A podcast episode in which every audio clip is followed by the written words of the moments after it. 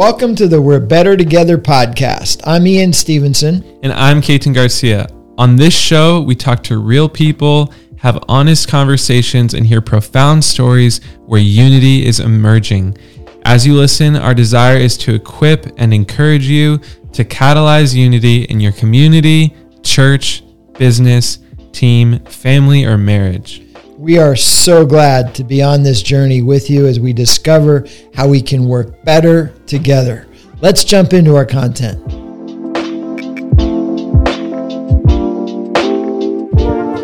Hey everyone, thank you guys so much for joining our podcast for Better Together. We have some really incredible guests today, Falon and Justin Unger, who lead Likewise Worship together and are also an amazing married couple that have a family of six, right? Yep. Six? Totally. Yep. Yeah, and they are amazing. They're going to come and share a little bit about their nonprofit and then also about um, just a few practical principles on marriage and family. So, why don't you guys share a little bit more about yourselves? Yeah. So, we are a family of six. We have four amazing kids. Uh, they're all teenagers, which is awesome uh, and crazy at the same time. But Falon and I have been married now for 20 years, and uh, we met uh, uh, at a Christian music competition when we were teenagers up in Estes Park, Colorado, and we were in a uh, in this contest. And since both of our last names were at the end of the alphabet, we had to wait in a two hour long line together at the end of the line uh, for our audition. And we got to know each other. And for me, it was love at first sight. I don't know if it was for her, but. Um, yes, it was. Yeah, it was maybe. Um, but yeah, so that's what started a really beautiful um, story and journey. And yeah, there's so much that goes into it, but that's that's a little bit of our backstory. I'm from Phoenix, and Falon's from Dallas, Texas. So you might hear a y'all here and there. Yeah, for sure. I like to say y'all. That's so cool. Would you guys be able to tell us a little bit more about Likewise and the nonprofit that you guys lead together? Sure. Yeah. yeah why don't you, you start? start? Yeah. Um, so the backstory, I guess I would say about Likewise is it grew out of just us realizing that when we were in ministry, again in our early 20s, like we had no idea what to expect. And so we're helping people um, understand what it me- what it looks like to be in ministry as worship leaders because we didn't have that. So we always say providing for others what we wish we would have had. We didn't have anybody saying, "How is your marriage?" and "Are you guys having a date night? Are you taking time away from your phone? Are you, you know, having quality time together. We just didn't have that. It was just the opposite of keep going, keep doing um, everything at the church for the building the kingdom, but not first. How is your family? How is your marriage? So that's kind of the backstory of that. Um, yeah, just us burning out and me being done. I told him if you could just get a job at Starbucks. Once he'd been in ministry, I think it'd been seven years, I was done. Not with our marriage. Thankfully, God protected that. But I was like, go get a job at Starbucks. People won't bother you. You know, you come home and you can be home. So that was kind of yeah. where we ended. But um, thankfully, God brought us to a healthy church because Justin's like, no, we need to stay in the church. Like God, God has us called to the church, and He did, and still does. But um, it was a healthy church, so we we've seen both sides of it. So we're able to help people in ministry um, and yeah. worship ministry with that. So that's kind of what started it. But. Yeah, and a lot of it stems too from two different cultures of leadership. There's the performance driven culture, and then there's the shepherding leadership culture. And because of our experience in both of those worlds, it really helped us to contrast how to pour into leaders today because there's such a high drive for performance in the church.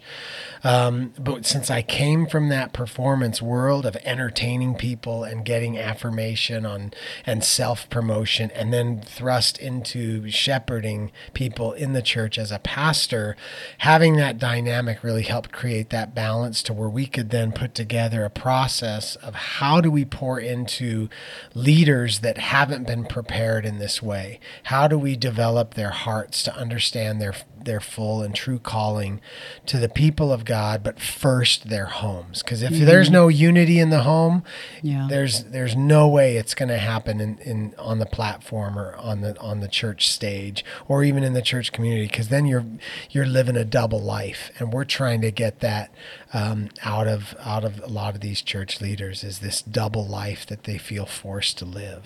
So. So, just to kind of clarify, you're working in six cities around the country. Yes. You're pulling worship leaders together on a monthly basis, and you're building into them so they can connect, they can have community with each other, and they can grow in their competency. Is that right? Absolutely. Yeah. That's your heart, like Yes. getting these words. So you're getting worship leaders from all different churches together Yeah. Yeah. and you're creating this environment and in that environment with these worship leaders from all from the same city the same geographical kind of area what are you seeing there about unity like i, I mm. noticed because i've been to one of your gatherings and i noticed on your t-shirts you have john 17 23 a- about you know jesus prayer for unity. And so you've got these leaders from all different churches now coming together. So what are you seeing in those gatherings and what excites you about maybe some unity that you're seeing emerge from that?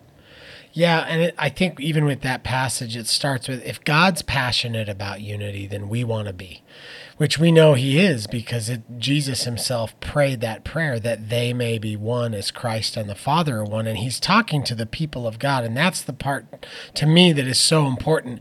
If you keep reading through that passage, it says, So that the world may believe that you sent me, Father. So if the world is it going to see this unity that God desires, he wants to use the church to be that example of that true biblical unity. And uh, we live in a world where the church, especially the church in America, is so divided um, by style preference, by consumerism, by uh, doctrine, and all this stuff. The enemy has waged a war against the church. And if, if he can pin us against each other with some of our non essentials, then it's going to be less appealing for the lost to even want to take part in the gospel.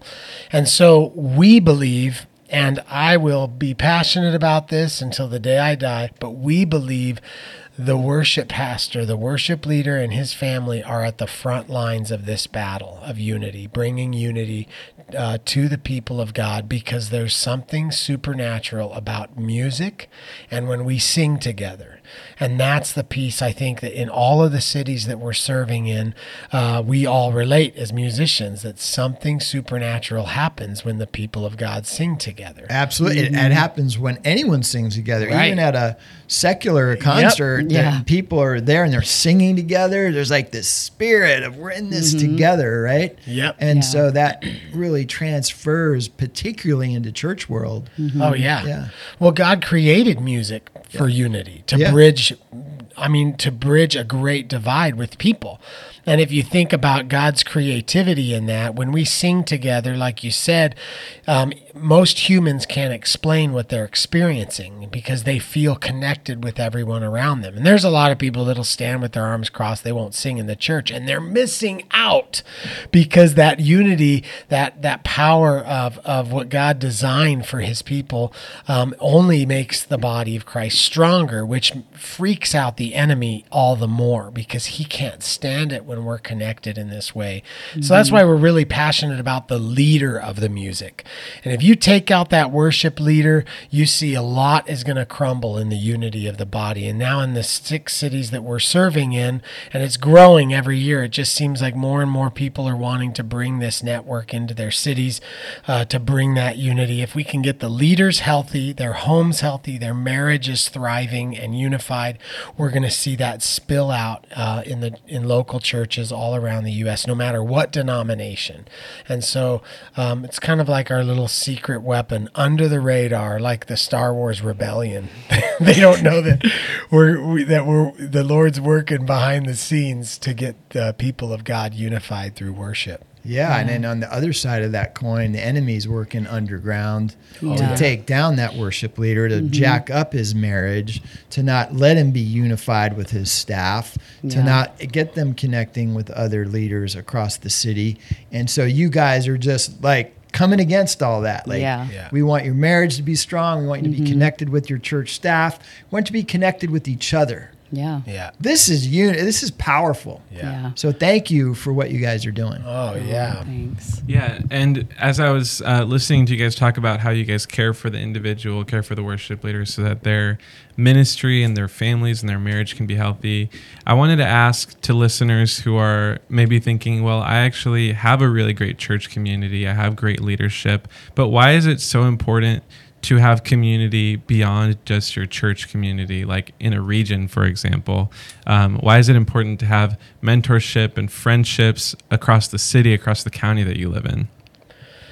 Yeah, you know, I would say it's really important. Obviously, having, and there are a lot of great healthy churches out there with healthy leadership um, models where there's uh, transparency and vulnerability. But, but um, one of the things that I think can be blindsiding at times is what's really happening in the home, because um, whether we like it or not, or not, worship leaders and senior pastors, ministry leaders who are in the limelight are naturally forced to live a double life. And in some sense, they can't help it because Yeah. they need to appear as though they've got it all together in a lot of sense. Um, and she can share a little bit about this too. Is Yeah. is like she she told you a little bit ago is there wasn't a lot of people asking us how we were doing and how our marriage was and how um, are you feeling rested? Are you overdoing it? Are you too busy? So we didn't have a lot of that but maybe you could speak into how it first started in the home for us um, and then maybe even bled into our ministry in that sense Yeah, because I was just thinking for us, um, again, it was back to when we first started in ministry. We were young. We were having our kids, like having a kid every year, it felt like for five years. I'm not kidding. but we had a huge community at our church. Um, we were leading a huge small group. Um, there were like 20 couples in it, I think. So it was thriving, you know, it looks great. Um, and we had, you know, elders and whatever, big church. But we felt lonely as far as in ministry. Like as a family, I felt like we were okay and we were doing good. Wouldn't you say that? But Yeah. Just us, like people didn't really know what was going on at the church. So in that season, it would have been healthy if we'd had someone at another church that I'd met at a gathering going, hey, that's exactly what we're going through at our church, you know? and to be able to come come alongside us because yeah it, he was looked at as like this famous guy that came from nashville so of course we have lots of friends and lots of people around us and it appears as though um, we're fine like we look great you know and we're healthy but we needed that so that's why the gathering thing is so important because these people realize, oh, I'm not alone. Like they're going through exactly what I'm going through because they understand what it's like to be the worship leaders and, you know, the ones that can look at can be looked at as the celebrities because it's typically the worship leader and pastor. It's not as much the youth pastor and so it's just a little different. Yeah, and all the leaders in the church have different dynamics that they're dealing with. But Yeah. one of the things that we you, you've heard before this the third place model where you know everybody needs a third place. They've got their home, they've got their work, but they need somewhere somewhere that's not connected to that to have real deep conversations. One of the things we've learned in our ministry now serving over a thousand worship leaders across the United States is that the majority of these leaders will come to our retreats or to our gatherings and we will ask intentional questions and a lot of these leaders will say nobody has ever asked me that question. And it's really simple. It's Yeah. what what are the what are the greatest things happening in your ministry right now? Yes. But then what are some of the greatest struggles? And then going deeper how's that affecting your marriage? You know and then and and then being able to walk alongside them. But what's crazy is they it's so cool how quick they'll start telling us the real truth. And part of it isn't obviously there's this confidentiality piece that obviously we're a safe place for them and they can trust us uh, for you know to pour out some of that stuff. But if you let that stuff get bottled up or if you push it under the rug too long it's going to just it's going to come out eventually. And so our big thing the preserve part in our mission statement we serve and preserve is we want to keep them in ministry longer because there's this this true crazy statistic 41% of worship leaders are considering leaving the church this year. Mm-hmm. We don't want that to happen because that's, like we said, how the enemy wins. And a lot of that is because there's a lot of unseen and secret struggles that these leaders don't talk about. And like you said, when they can get out of their, their, their church communities and actually working with other leaders that can relate, but it's mm-hmm. a safe place for them to air out some of those struggles and, and just get some relatability it's a game changer for them, and especially their spouses, because they suffer silently.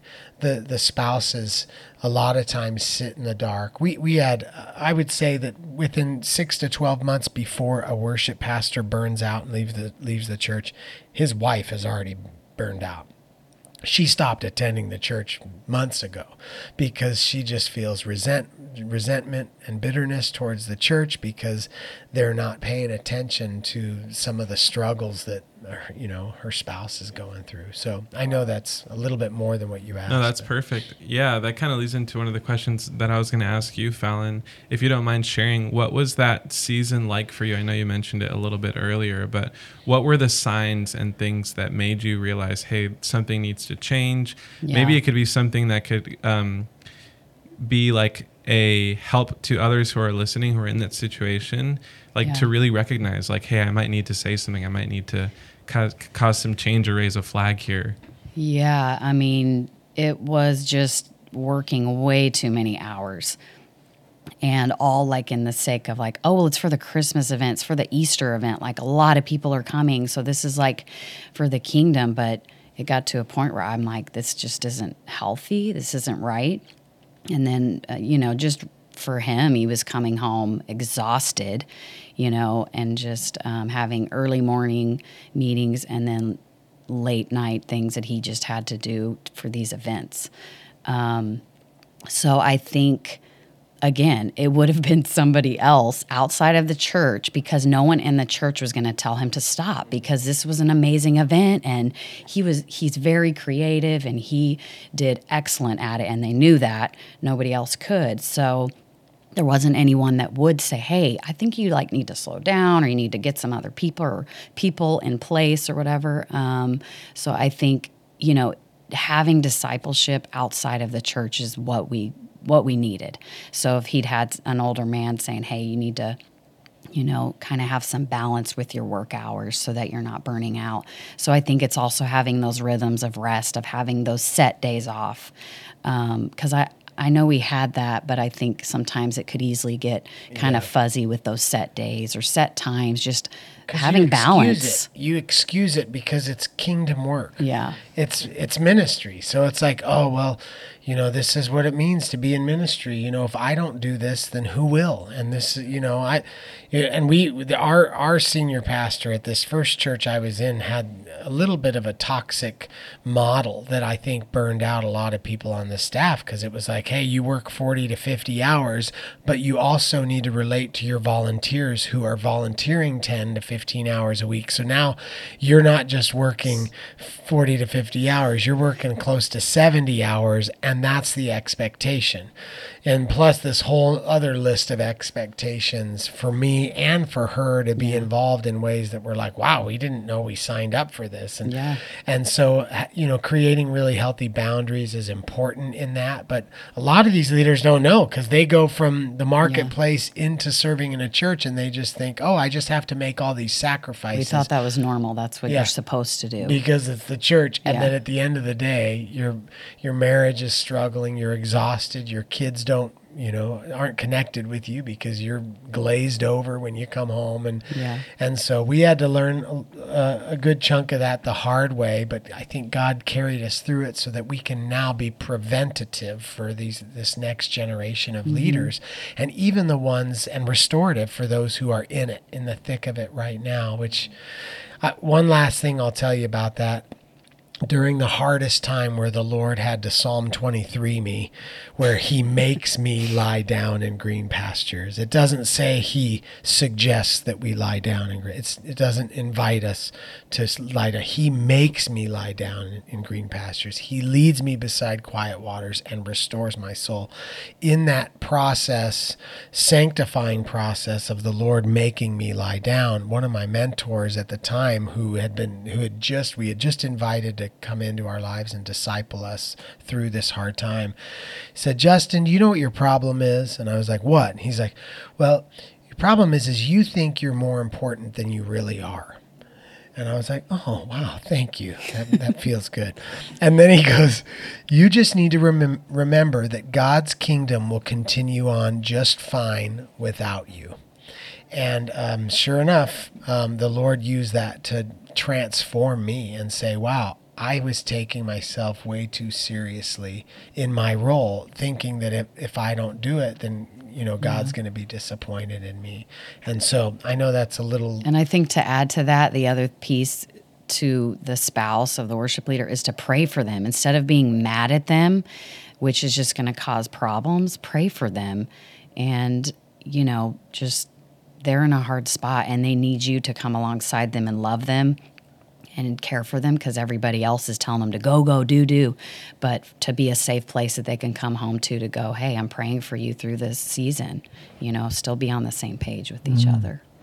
I love how you guys are, are sharing about, and, and it's so evident that you're you're fighting for unity for others because of some of what you experienced, yeah. where you started to see it dissipate right? Mm-hmm. You started to see it dissipate in your marriage.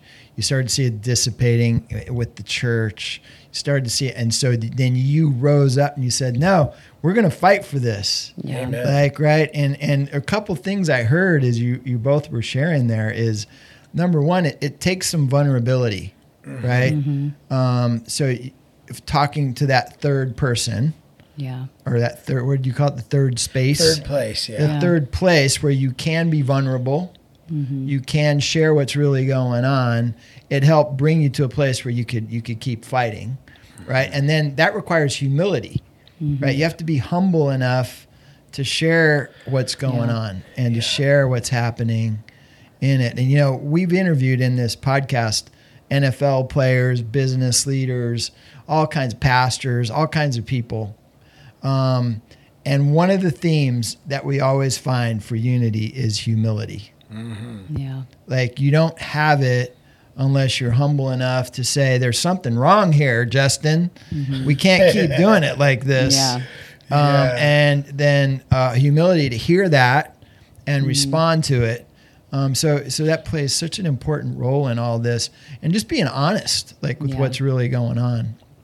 I was wanting to ask, you know, you've worked to create unity in your marriage and in your family you're now leading a team. You mentioned your team with Likewise. Um, are there some things from that that you would share that are important about fighting for unity? So you've got a team all over the country. They're not living in your house with you. Mm-hmm. It's a little bit different. How, how are you fighting for unity with that team? Yeah, I think honoring them um, is really important for our team health um, and making sure that there's actually 17 on our staff now, not including the spouses, but making sure that um, my team knows that their spouses are very valuable to us. That's I think the biggest thing is they everyone on our staff um, they all know how much we actually like them, but we like their spouses more. I, I, we actually we we, we say that as a joke, but there is something about uh, championing those who are behind the scenes, and it's something that man, I wish people would have really come alongside Falon when I was full time at the on staff at the church and empowered and honored her more because she was I believe worthy of it for all that she was doing behind the scenes for me as I came home as a leader. And so we really value that. But I also we also have really intentional time family time together as a team. I call it family time because we all we all feel like a family. We mm-hmm. get together twice a year as a as a whole group just to encourage one another not really necessarily to work as much, but just to have some soul care. And I'll bring in, you know, a pastor to come and speak into all of our lives. Um, and it's just a really fruitful time for our, our ministry. But then, like Falon said, with any good unity, you have to have great communication and sacrifice. And so, if it means that you know we have we have to make sacrifices to time and uh, of, of time and, and even resources at times to make sure that there's healthy and reconciled relationships because we're all different. Like everyone on our team, we are all dramatically different from one another with different strengths, different gifts, which makes up a really beautiful like football team, you know. Everyone has their position, but you know, having a coach or a quarterback, which I feel like I'd be more of like a quarterback because they have no idea where I'm going to throw the ball.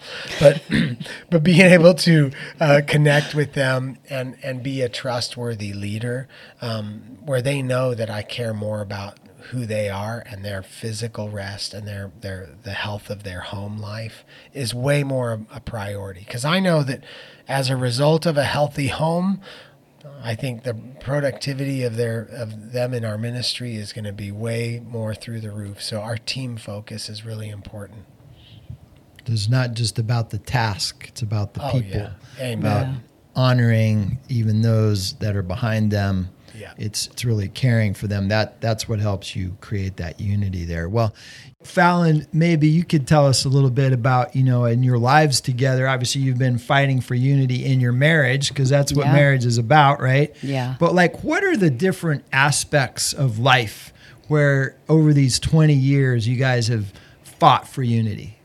Yeah, um, I mean, obviously, you know, raising kids. We had our first child when I was 21, so we were both pretty young when we started. Um, and you know, having ki- all our kids were pretty close together, and it can get hard just with feeling like you're just so busy and you don't really know each other. So I think one of the big things for us has just been prioritizing a date night. We've always done that, um, even if you know it's putting the kids. We we do that once a week, by the way, putting the kids to bed and just having time together, just to talk about your day and your week. Um, and just feel like you're connected instead of feeling like you know you're just roommates like frustrated with each other so that's definitely one of the things i think has helped us in our marriage Yeah. Would you say? And I would also mention too, even before that, we come, we both come from, in some sense, broken families. Our obviously, our both of our parents are still married to each other, but her parents went through a major marriage. Um, just trial as well as my parents did and being able to as kids watch my parents uh, work through that and stay faithful to one another, I think really helped prime the pump for us to see that there is actually a way to reconcile brokenness in a relationship, which really fired us up too, which made us feel like we need to fight harder and work harder for unity in our own marriage and then pass that same legacy on to our kids. And so there's so many life lessons on the journey and the road that the Lord has had us on, even when it comes to our ministry and career. Uh, because when right when we first got married, I was a recording artist in Nashville, Tennessee, in a Christian pop rock boy band, believe it or not.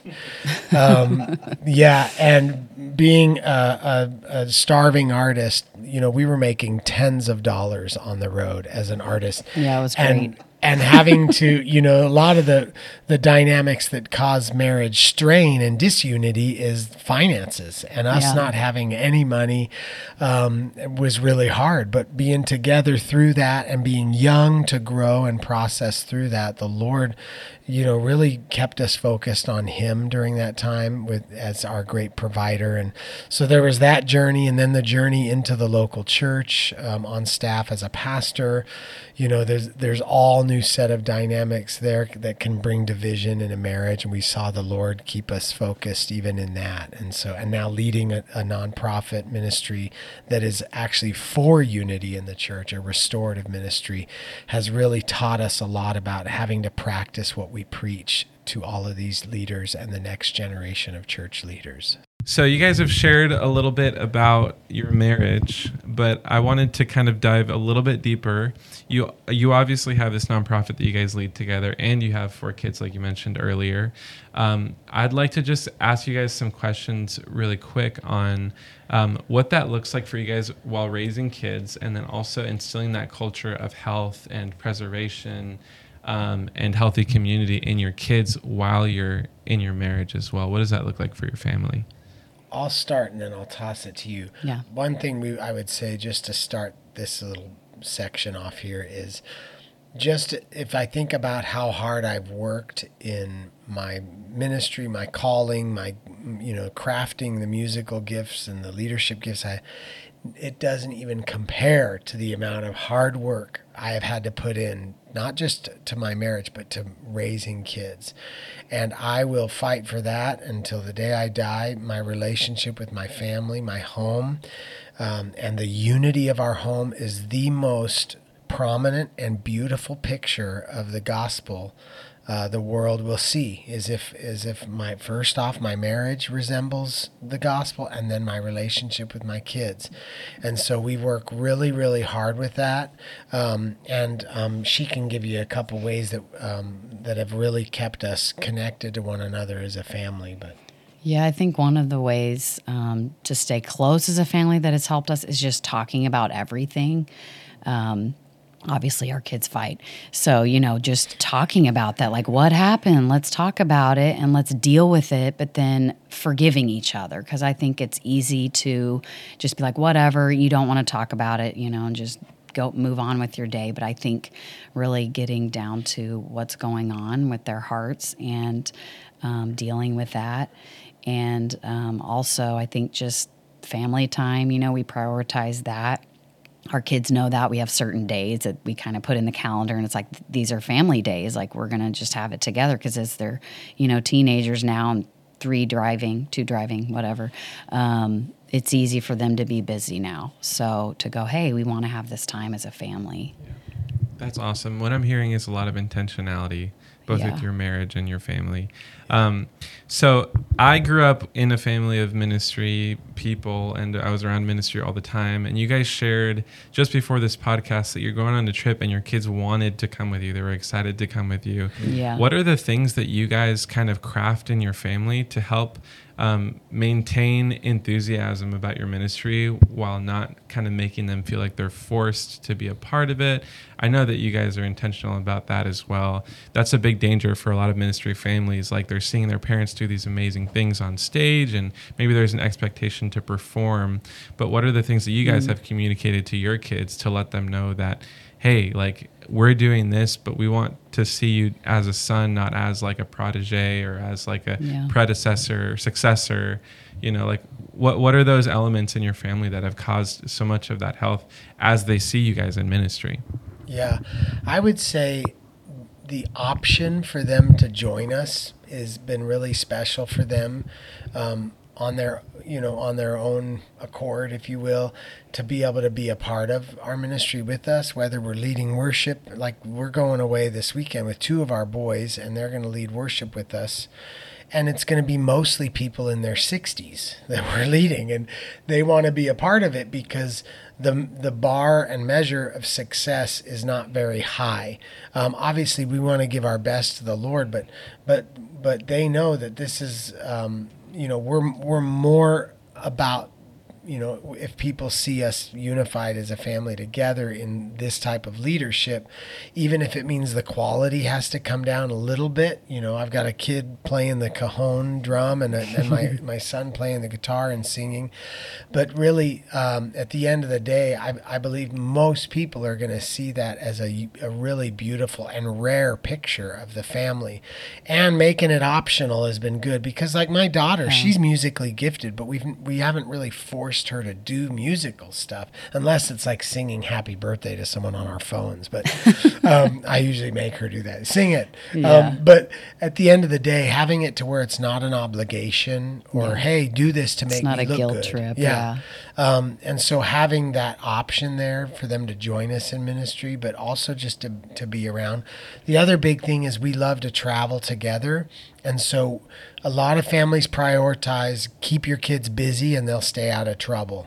I beg to differ. I mean, I think um, I, I think what happens is when when families uh, make themselves so busy with all the sports and all that stuff, it keeps them from having intentional time together. It's almost like it's babysitting in some sense. We're going to send our kids off here, here, here. Um, and that busy lifestyle is something they take with them into their future, which isn't healthy at the end of the day. But we we make it a point to to make travel and vacation and intentional time together as a family a priority for us, because like our oldest is going to move out in four weeks. He's moving to San Diego to go on staff at a church, and it's like that snuck up on us. But we went through all of the, our trips we've taken over the past 18 years with him, and it's like we you could fill books with all of the great experiences we've had as a family. And yeah, the sacrifice was yeah, he wasn't in a bunch of sports and wasn't constantly busy, but we had a lot more time together. I mean, that's just a couple of the practical things. Anything you would add to that? Yeah, I mean, I think it's yeah the same. It's easy to get into that culture and have the guilt as the mom that your kid has to be in multiple um, you know sport each kid needs to be in a sport and a music and we're not like that at all because that just of course you're going to be so busy and your weekend's busy. Like we want to be able to say hey let's all go to the beach this weekend because we don't have anything. We all go play pickleball as a family just because we have the free time in the afternoon. So there's not that expectation for, from us on the kids like hey you have to have all these. We'll take turns with the kids like maybe okay you get to pick a sport and then you know music is just part of what the kids do at home but i think you know as the parents you're the ones that have to set that up because otherwise yeah you're going to be too busy for each other Yeah. Well, you guys have been fantastic. Like, and thank you for sharing about your marriage, your family, and likewise. Yeah. And um, we want to just make sure that before we go off the air here, that you're able to share if there's anything you would want our audience to hear about this fight for unity um, before they go off. Like, what what would that be? Mine would probably just be don't compare. I think Instagram feeds comparison and makes you feel like you can't get ever achieve what you want. So I think just don't compare. Be thankful for what you have and, you know, tell your spouse something you love about him every day. Something different you love about him every day. And for me, I would say the forgiven must forgive. And we see this great reconciliation process happen to man, um, with man and God, creator and man, where our sin separated us from God.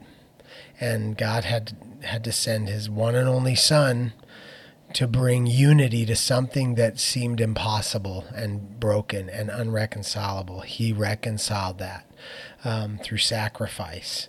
And now that we can look at that grace and we can look at how we have been forgiven much, means that we must respond in that way to others.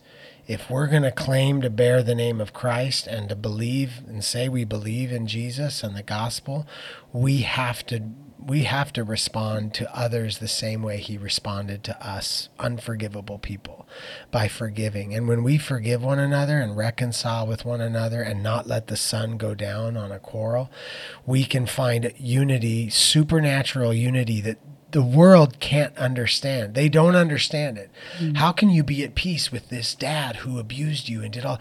Because I have found this supernatural peace in a loving God who forgave me first. And so we've seen that with our team. We've seen that with our own kids, where we've had to seek our own kids' forgiveness all the time. We're going to sin against our kids. Our kids are going to sin against us. We talk. We tell young marrieds before they get married, "Hey, are you excited? You're going to go. You're going to move in with a sinner." and this sinner is going to sin against you this per- they're going to offend you but when you can learn what it means to truly forgive, you will experience unity in a way that you never have. And that's the biggest thing with our ministry. We have a lot of worship leaders dealing with church hurt, where they have bitterness and anger towards their former boss or mm. their current boss or people that have said hurtful things in the church. But when we can step back, and do the unthinkable by forgiving the unforgivable, it creates, I mean, the enemy hates the gospel. He hates that truth yeah. that just forgiving and forgiving from our hearts. And so that's one of the big things we, we just would encourage any listener if if there's any kind of um, division or separation between you or any other individual, or maybe it's from church to church or business to business, that comparison, I think reconciling through forgiving one another is going to be a game changer for you. And we we've seen it in our home. I've seen it in my own relationship with my father, um, and it's been incredible to see the healing that happens when we can forgive. You guys are amazing. Just want to say that it's been such a pleasure uh, talking to you guys for a little bit. Um, and before we leave, I just want to um, do a little shout out to Likewise Worship. So if you guys are interested at all in connecting with Likewise, Justin, would you share the locations that you guys have right now? Yeah, we are serving in Phoenix, Orange County, San Diego, Minneapolis, Twin Cities area of, of um, yeah, Minneapolis, Minnesota, and then uh, St. Louis, Missouri. And then we're launching in Fort Wayne, Indiana in January. Awesome. And so we have some other cities that are in the works as well in the next 24 months. But yeah, but we also have access on our website, likewiseworship.com, and we'll be doing virtual gatherings for people that are outside of those cities starting in 2024 as well, where they can still be a part of a virtual community community where we'll get together once a month on mm-hmm. a Zoom call uh, to have some of that community conversation. So. That's amazing. And you can find them on likewiseworship.com. Um, and then if you guys are local in the area as well, there's the OC gathering that Ian and I are going to try to go to um, this upcoming month. So, for all of our listeners, thank you guys so much. If you'd like to be a part of our We're Better Together family, you can hop on the website and learn how to give and be a part of this podcast story that we're on. And again, thank you, Falon and Justin, so much for being a part of this. All right. Thank you, guys.